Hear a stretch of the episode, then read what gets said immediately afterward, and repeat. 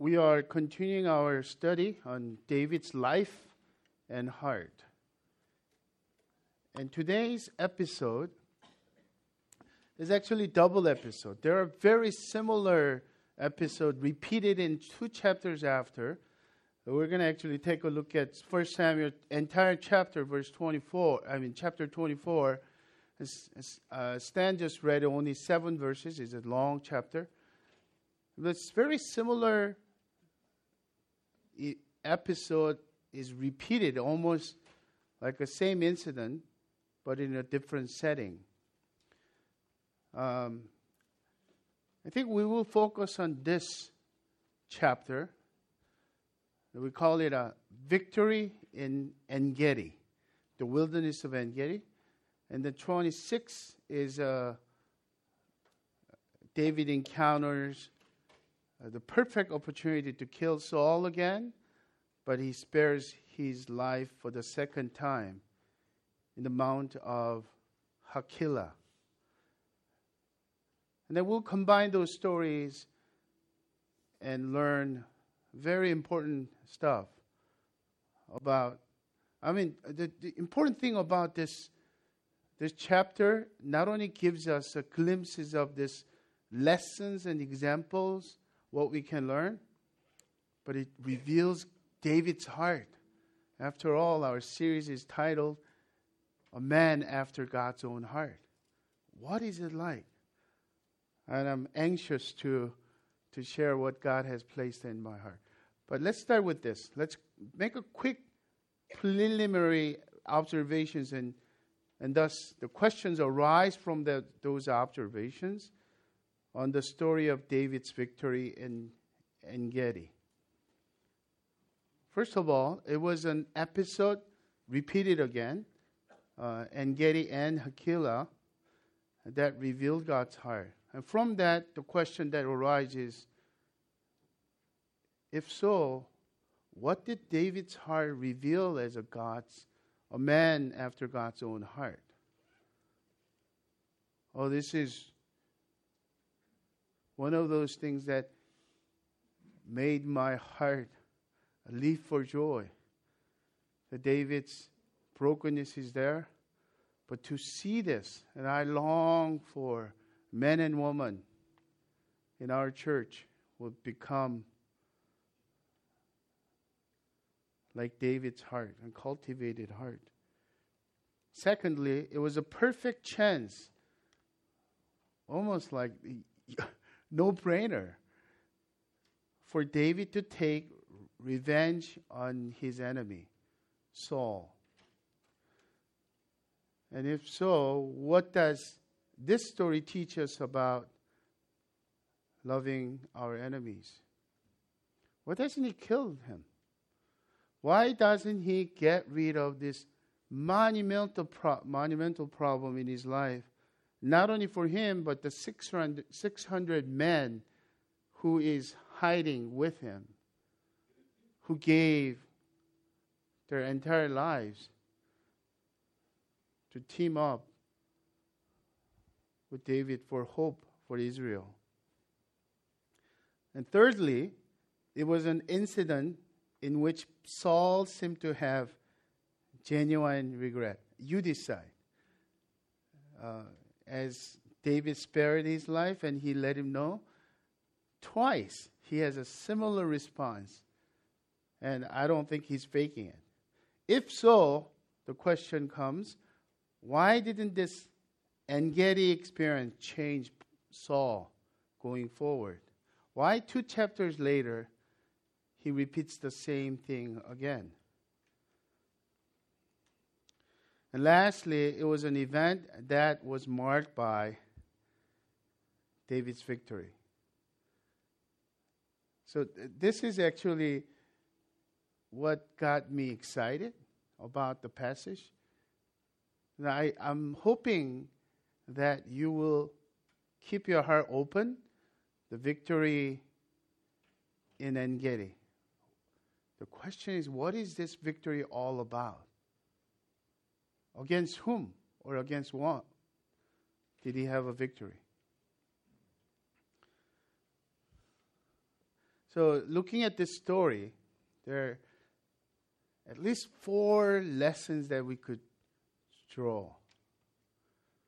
And this story, and um, 26th of First Samuel, is very similar once again. So, this story goes something like this. And I'm going to read it uh, in a moment.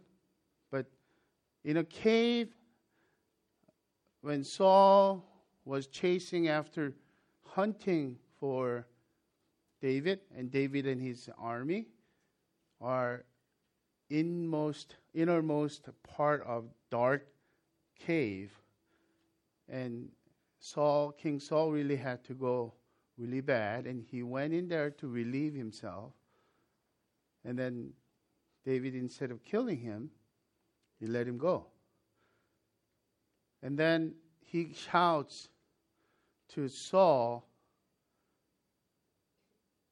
what he did, and he says regretful things.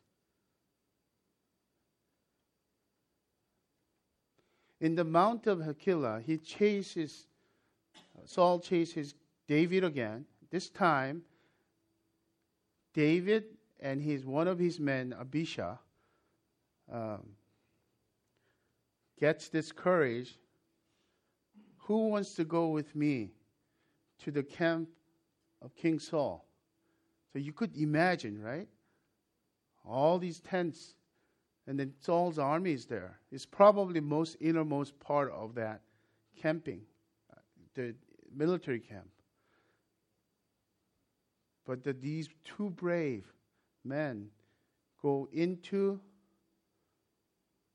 Saul's and stand next to each other. And then Abishai says, Let me do it.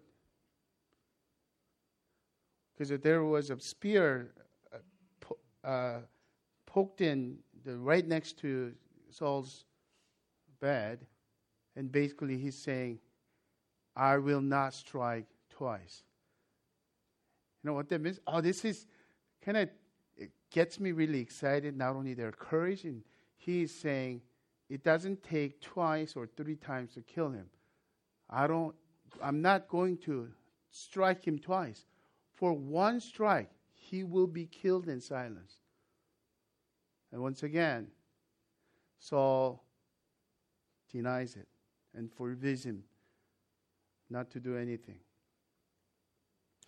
And then same thing happens my father. And Saul responds with regret and blessings. So, in light of those two stories, very similar, we're going to focus on 24 as the same lesson. But here's a lesson number one. In sparing Saul's life, David's heart for God was revealed. What about his heart? His fear of the Lord and his patient trust in God's promise. And as you read, as we read it together, think about what is the primary reason that held him back from getting rid of his monumental problem once for all. First 1. When Saul returned from the following the Philistines, he was told, Behold, David is in the wilderness of En Gedi. Then Saul took 3,000 chosen men out of Israel and went to seek David and his men in front of the wild goats' rocks. And he came to the sheepfolds by the way, where there was a cave, and Saul went in to relieve himself. Now David and his men were sitting in the innermost parts of the cave and the men of David said to him, Here is the day of which the Lord said to you, Behold, I will give your enemy into your hand, and you shall do to him as it shall seem good to you. Then David arose and stealthily cut off a corner of Saul's robe. Verse 5. And afterwards David's heart struck him because he had cut off a corner of Saul's robe. he said to his men, The Lord forbid, forbid that I should do this thing to my Lord, the Lord's anointed, to put out my hand against him, seeing he is the Lord's anointed. So David persuaded his men with these words and did not permit them to attack Saul. And Saul rose up and left the cave and went on his way. The very first and foremost reason why David didn't kill Saul is not because of King Saul, it's because of the Lord Yahweh, whom he served. We could see the glimpses of his not only loyalty, but reverent respect, deepest honor, and God's word was a final authority to him. King Saul was a crazy man. King Saul was his biggest problem in his life, and he has to run on the run as a fugitive with his 600 men because of King Saul's crazy jealousy. Yet, he doesn't see him as a person only, but he sees as God's anointed, the Lord's anointed. Who made him king? Not people, God. Yeah, of course. Uh, in our generation, it, we become cynical about um, the generations before, especially greedy pastors or te- televangelists using this. Any kind of criticism come at him, and he will say, "How dare you put your hand out against the Lord's anointed?" They're absolutely wrong. But from our point of view, look at God, not just all, all these people problem. What's, what's, what David is doing is that his deepest center, his desire was not only to fear the Lord, but to honor the Lord. And it was uttermost his desire to follow what God says. And in light of what God says, he holds on to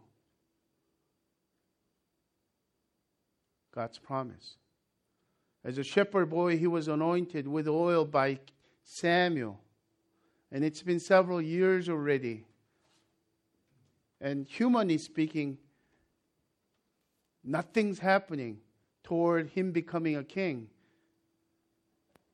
At the end of Saul's hand, he has encountered so many risks.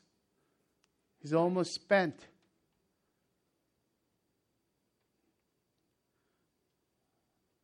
But in that, he looks to God.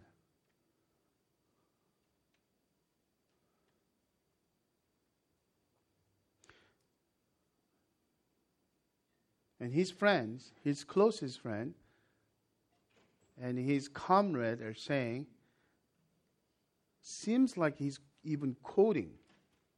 This is the, this is the day the Lord promised that he will give your enemies into your hand and you could do whatever you want to against your what you, what you please. No, God didn't say that. God actually promised that I will protect you from your enemy's hand. But it's a slightly different angle, isn't it? So, important lesson is that when we encounter perfect opportunities, wow, you cannot believe this perfect opportunity. Not all of them are God sent. Not all of them are from God. Not all of them are blessings. Not all of them lead you to better ground and better intimacy with God in holistic sense, God becomes the center.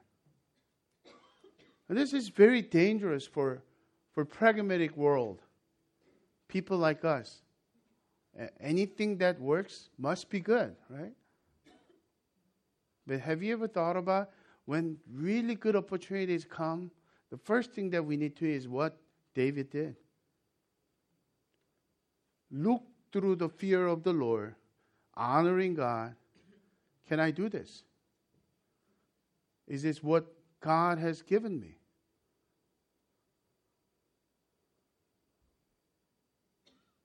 And another thing is our well meaning friends quoting Bible verses can't even say, This is what you need to do.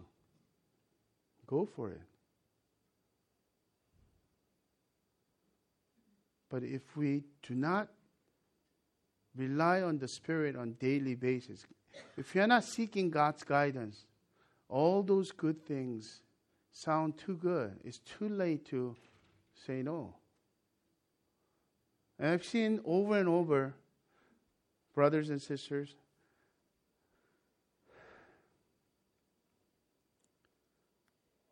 that on the surface, it's a better pay, better job, better move. But that comes with the traveling, and their spiritual life is gone. Rather than seeking God and the affluence dominates them, control them. And in the long run, even affluence and the better position and the office in the corner window, all that doesn't measure up to their expectation. And at the end of the midlife, there's a crash going on. Is this what I live for? One of the authors said that your ladder is leaning against the wrong wall. Have you thought about that?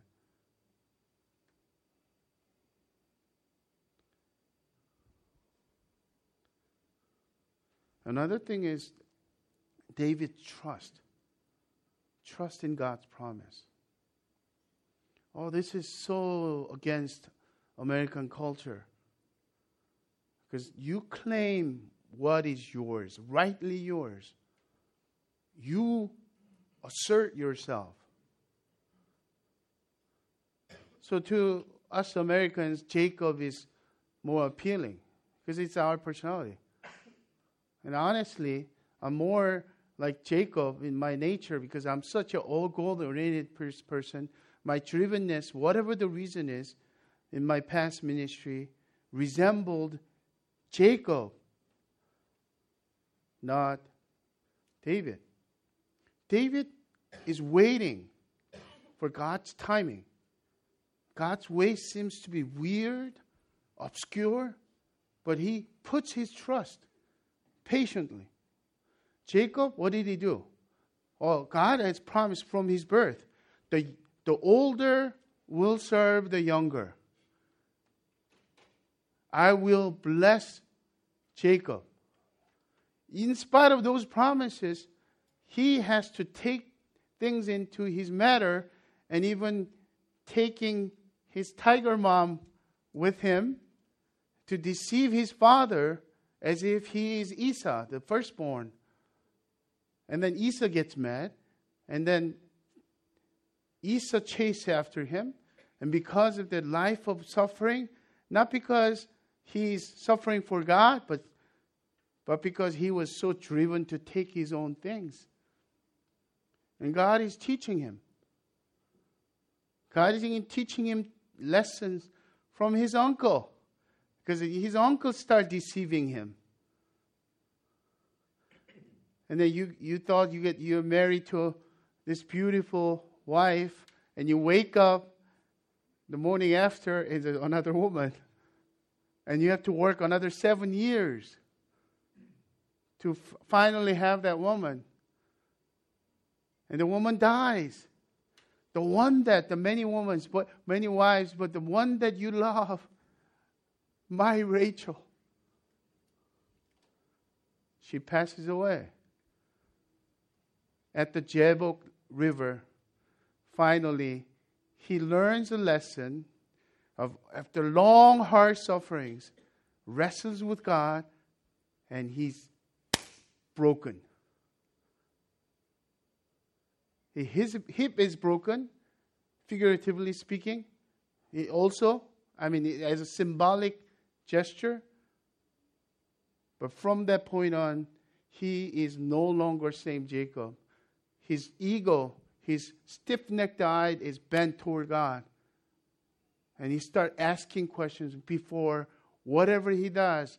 Even his son, Joseph, was inviting the entire family. Before he make, takes a move, he asks, Lord, should we go? Should I go?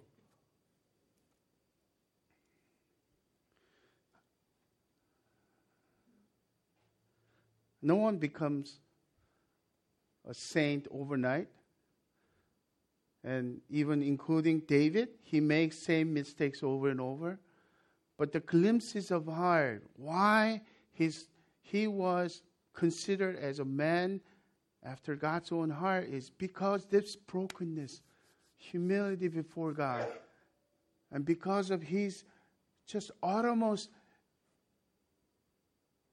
desire to, to please the Lord and to fear the Lord. Do you have that? Or do you have many axioms in your life that you have to please your wife or husband? You have to please your parents. You have to please your kids. You have to please your own standard of living, whatever that is.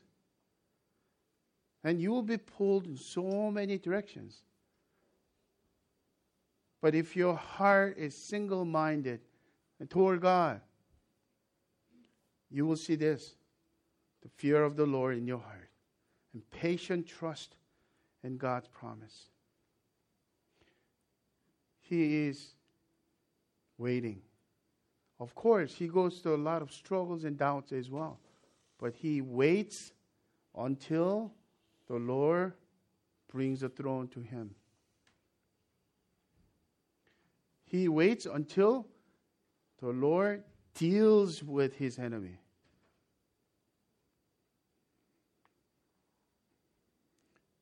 Number two lesson in sparing Saul's life, David's love for his enemy was revealed, which is repaying good for evil and leaving vengeance to God. Look at verse 8. Afterward, David also arose and went out out of the cave and called after Saul, My Lord and King. And when Saul looked behind him, David bowed with his face to the earth and paid homage. And David said to Saul, why do you listen to the words of men who say, Behold, David seeks your harm? Behold, this day your eyes have seen how the Lord gave you today into my hand in the cave. And some told me to kill you, but I spared you. I said, I will not put out my hand against my Lord, for he is the Lord's anointed. See, my father, See the corner of your robe in my hand. For by the fact that I cut off the corner of your robe and did not kill you, you may know and see that there is no wrong or treason in my hands. I have not sinned against you, though you hunt my life to take it. May the Lord judge between me and you. May the Lord Avenge me against you, but my hand shall not be against you. The one, one thing I forget to mention is that um,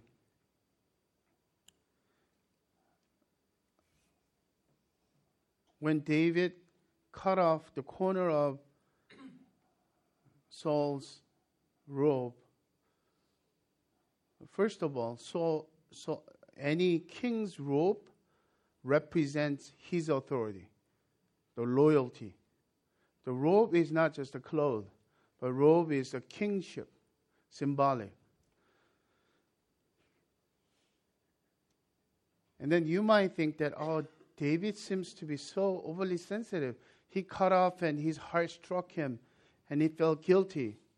Oh, if you read the first Samuel and second Samuel, there is no one who's more courageous than David. One of the reasons why David was forbidden to build a temple for God, God's house, in the Old Testament, because of he shed too many, too much blood. He, he killed too many men, men, in other words. He was a warrior of warriors.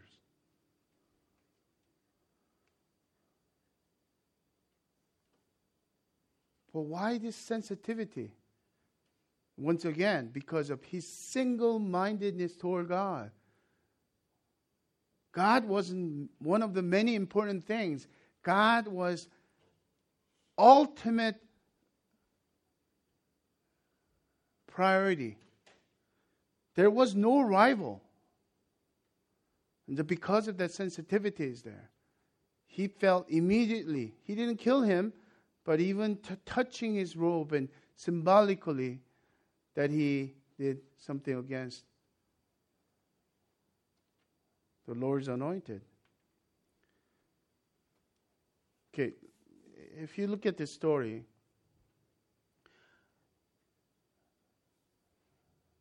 you will notice like an underground message of what it means to love your neighbors.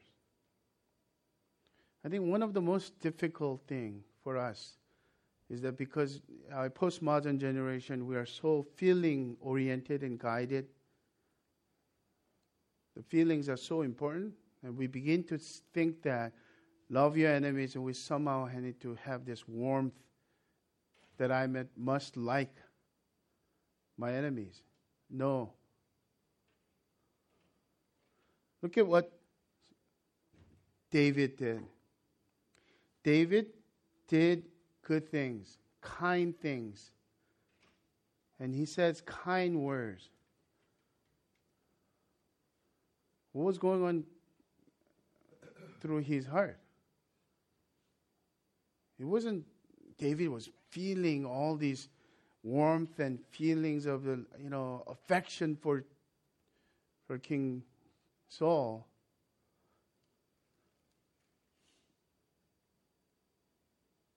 So let me ask you this. And even Luke chapter 6, verse 27 to 20, 33, pray for those who persecute you. Hmm. Do good to those who hate you. Do we do that?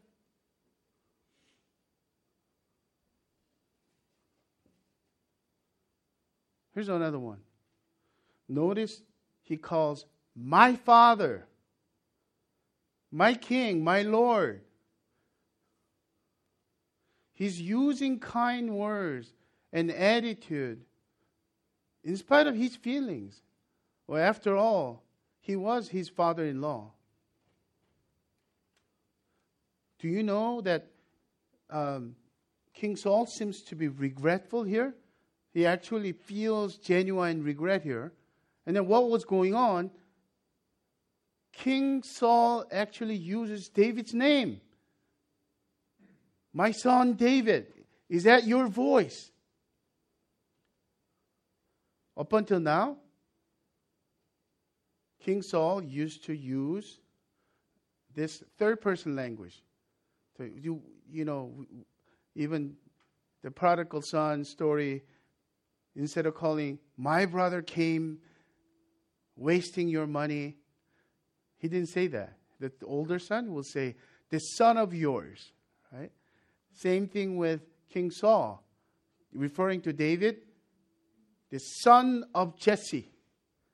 He doesn't call him my son, my David, but here he does it. So, what does it mean for us to love our neighbors? We are to seek our vindication from God, leaving the vengeance to God.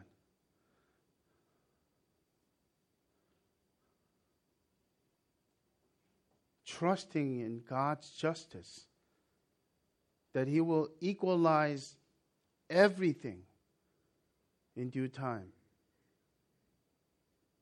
And there is no one in heaven who will complain about injustice because he will make everything right. Let me be honest with you. When you say love your enemies, most of us will say, I don't have enemies. I, am not running for political office. There's no one who is accusing me. No one, no one is suing me, and no one is posting bad things about me. Uh, in the business, I'm going okay. I, more workplaces, there's some people. So let me just bring those things up. You might as well think about what you and I call difficult people. The type of people you want to avoid. Can't believe she goes to this church. I'm not sure I could stay here. Or home group. Can't believe I have to work with this guy at work. Because he's such a. Whenever we use those language, there's an ultimate. I get along with everyone. This is the language. I get along with everyone, but you're uniquely so difficult what is wrong with you? That's our attitude. I'm telling you, that's your enemy. The feelings that you have, or whether the person might hate you back or not, the feelings that you have the desire to separate your life, almost like, I wish I don't run into him, run into her all the time anymore, and at least minimize our contacts. those are enemies. Will you do good? Will you call their first name and say, whatever that guy, that face? Will you not use the adjective that harmed the person? Will you not talk about that person behind your back, behind that person, negatively?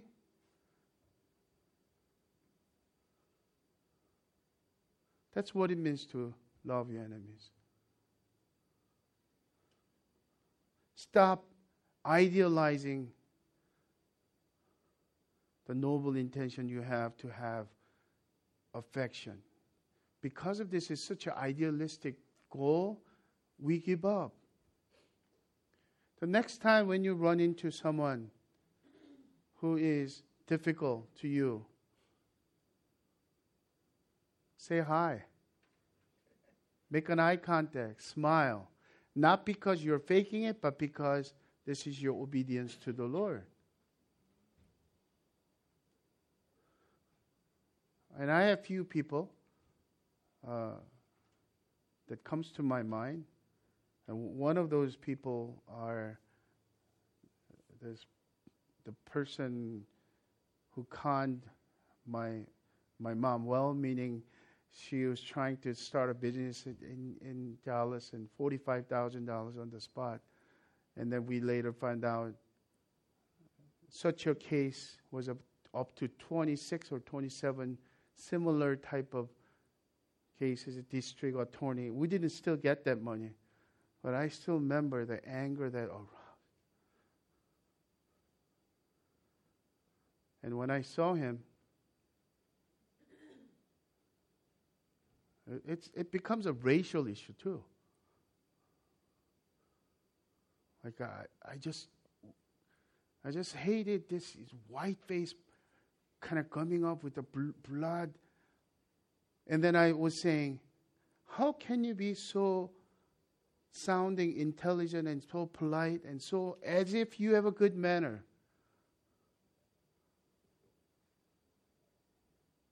You want the truth? I wanted to use some words few words that I know would start with F and start with S and just add him, right? But my mom told me I was a youth pastor. there was no way I could say those things. So even those people, pray for those who persecute you. I don't have to like them.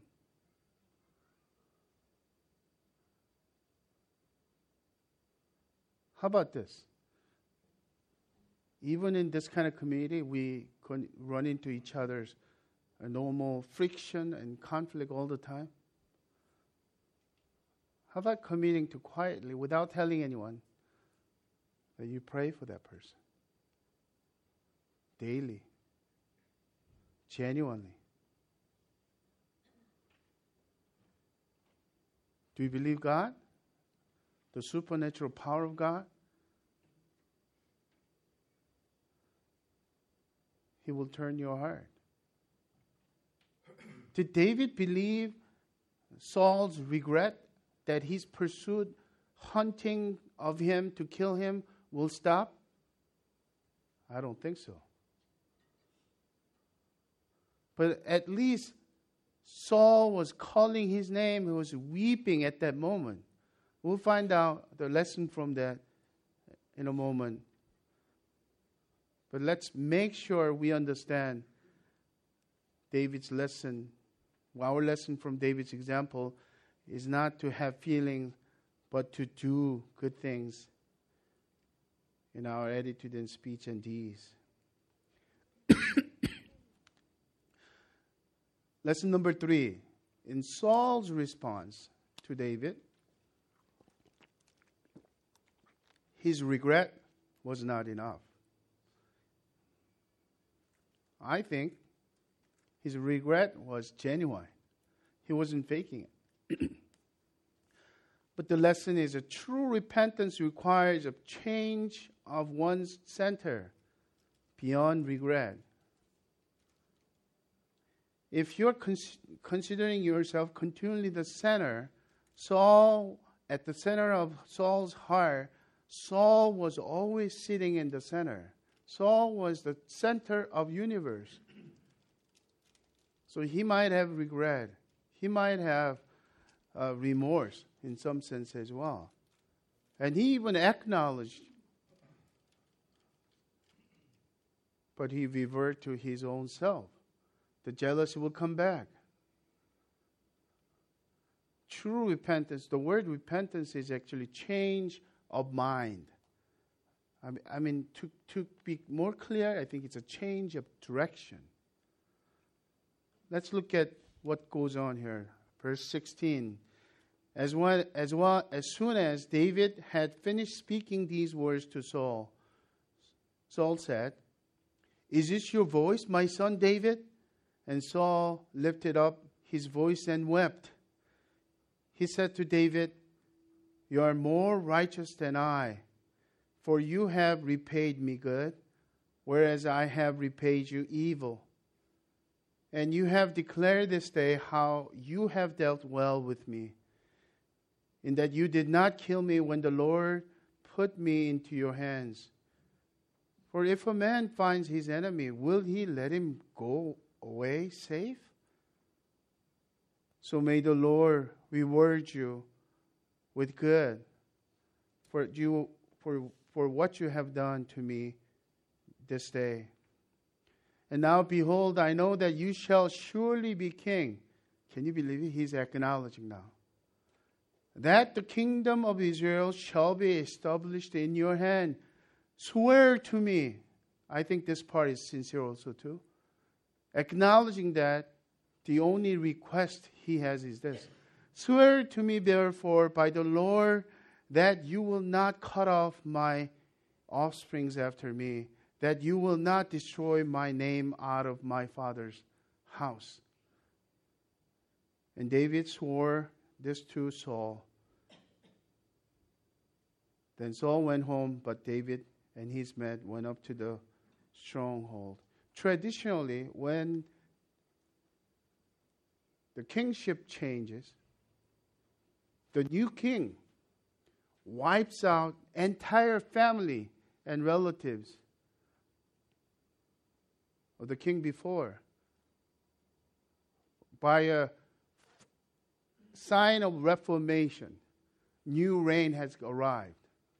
So king saul is actually saying all this. Didn't it seem genuine be very careful because we could have a lot of regrets too. Sometimes we could even feel sorrowful. But our deep change will not occur unless we change the direction from the self to God, from my way to God's way, to autonomy to submitting to God's authority.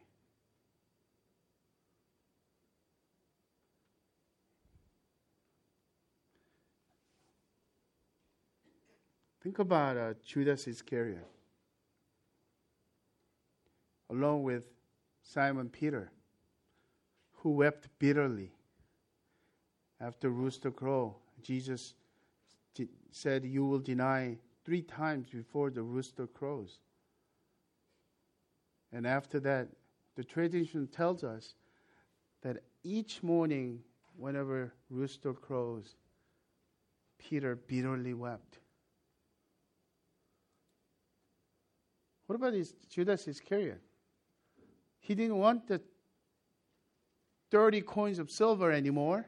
He threw it, threw at the uh, high priest, I don't want this. And they basically said, blood is in your hand. Instead of repenting, turning around, and going to the master, going to confess, he killed himself. He hung himself. There's no, re- there's no repentance. There's a full of regret.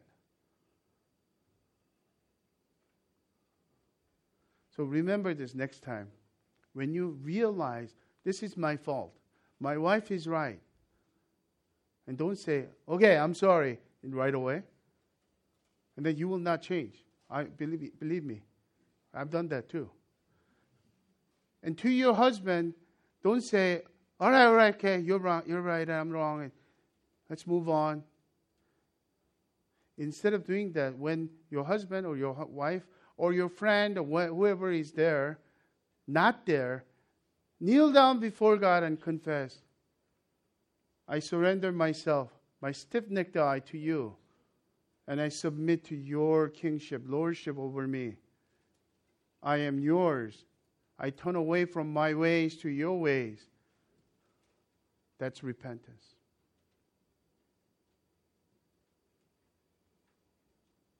Otherwise, our regret will try to minimize the ramification of our wrongdoings. Oh, believe me, the regretful people cry a lot, sobbing a lot, they self pity a lot, throw a self pity party. But change of one's center beyond regret is true repentance. Number four lesson. I noticed that uh, in terms of the the verses of exposition, I should this should be number three, right? But there is a reason why I put it as number four, because not only this is important, but because there's a little surprise of my observation and understanding of the text. I thought Saul was finding this intense battle against his enemy Saul. But victory in Engedi is not about that. Number four lesson is victory. David's victory in Engedi was not over his external enemy, but over his internal enemy. Victory over evil within his heart. Look at verse 13. As the proverb of the ancients say, listen to this. Out of the wicked comes wickedness, but my hand shall not be against you.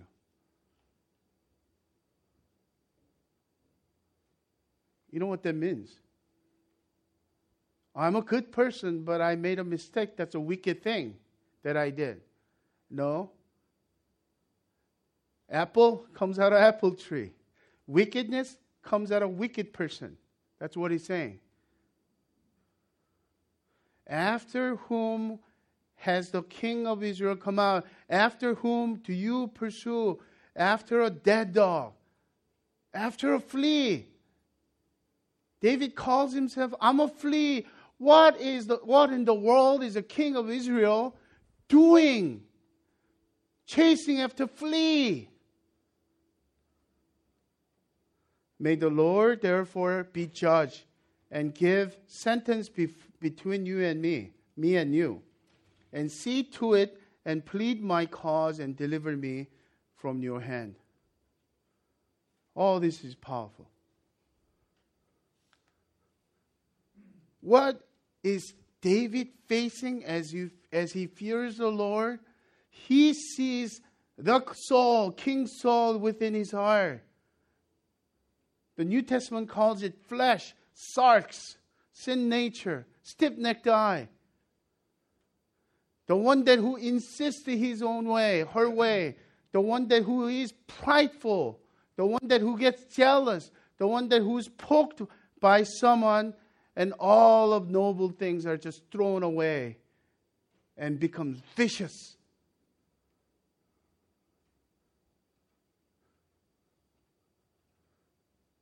What is Saul doing?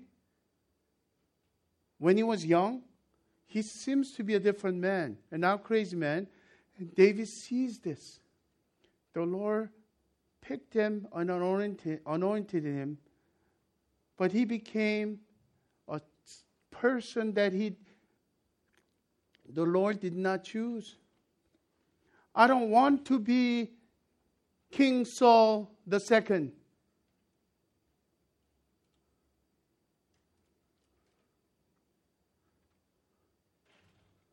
Isn't it true that when we have an intense conflict or struggle, uh, usually the person who is most like us, the, the very things that I struggle with, and that when I see another person doing that, we become very, very angry.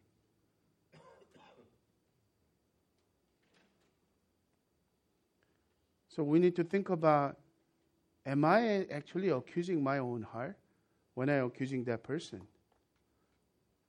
let me let me bring it down. Very, I, am not talking about this as super psychological thing at all. Seth among four boys, or my third boy, Seth is most like me. Very deliberate, organized, and I could trust him cleaning the whole house all by himself rather than three other boys. He puts his heart into it. He's passionate.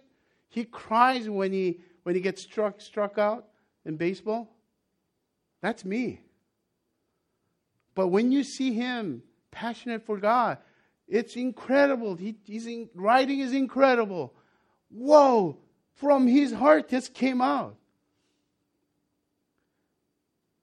Guess why, how I clash the most at home?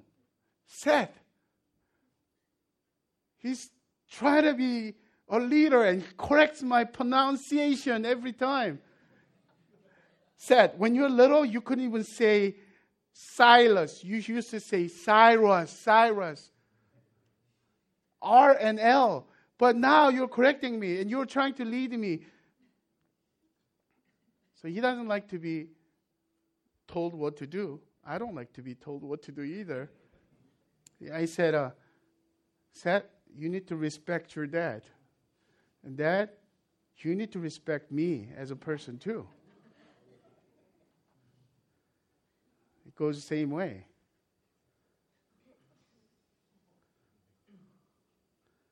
Gene Edwards.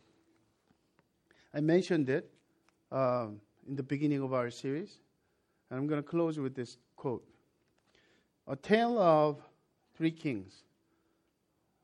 King Saul, King David, King Absalom. And he writes as, as like a play script. It's a poetic, it's very, there's a artistic element. So if you're looking for equivalent of Bible verses, it might be a little different. Take, he takes a freedom, artistic freedom, creativity there, but his insight is so true, so good.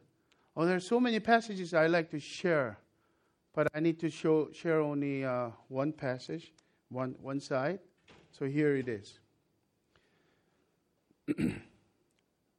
this is the setting is uh, in the cave, and the script goes like this Why, David? Why? You could have eliminated our problem just one hour ago. You had him. Israel could be free. We could be forever free. Well, why did you let him go?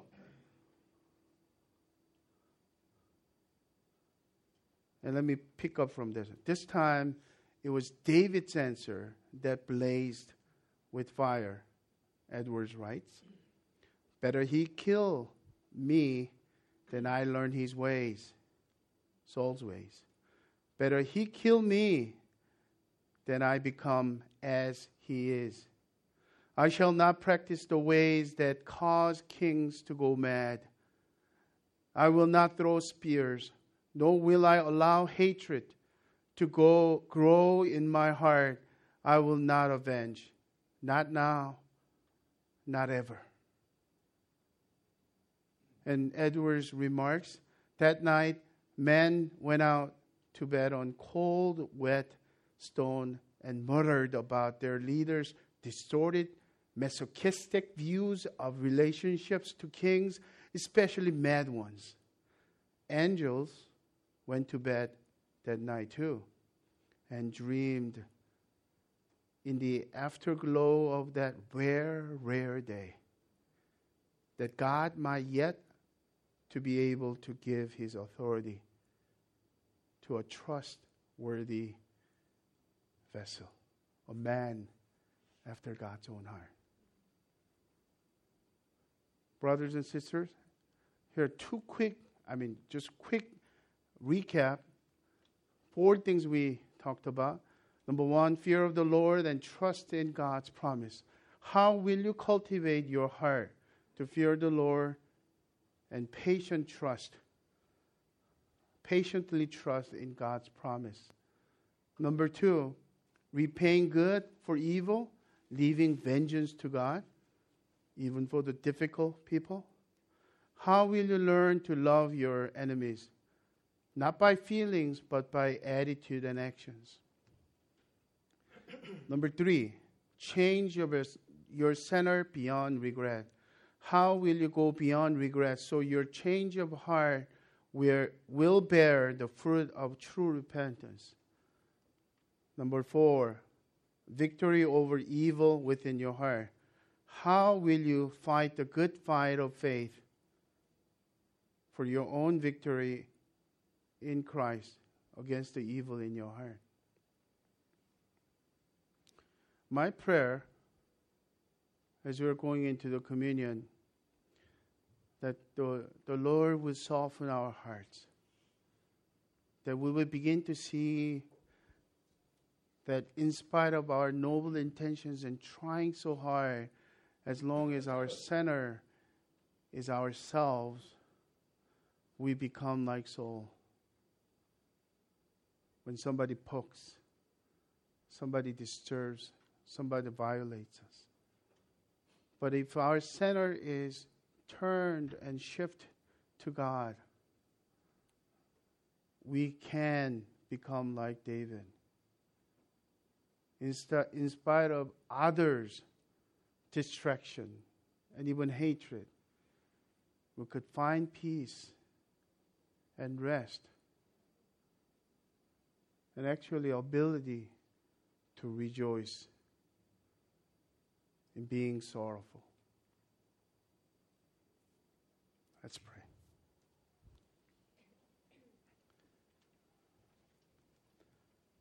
Father God, We're grateful for your scripture. How even this story is packed with wisdom from above. Yes, Lord, we too desire to become man and woman after your own heart. Teach us, mold us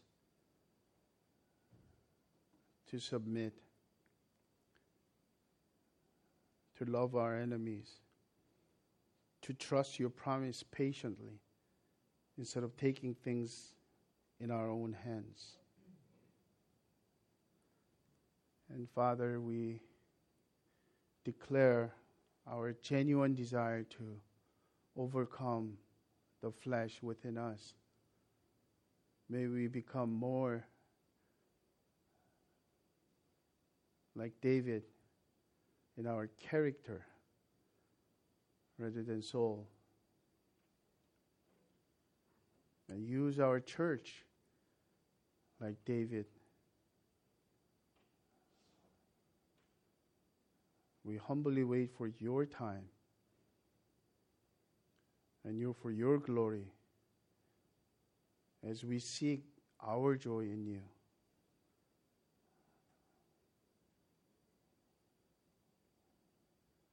In the name of the Father, of the Son, of the Holy Spirit, we pray. Amen.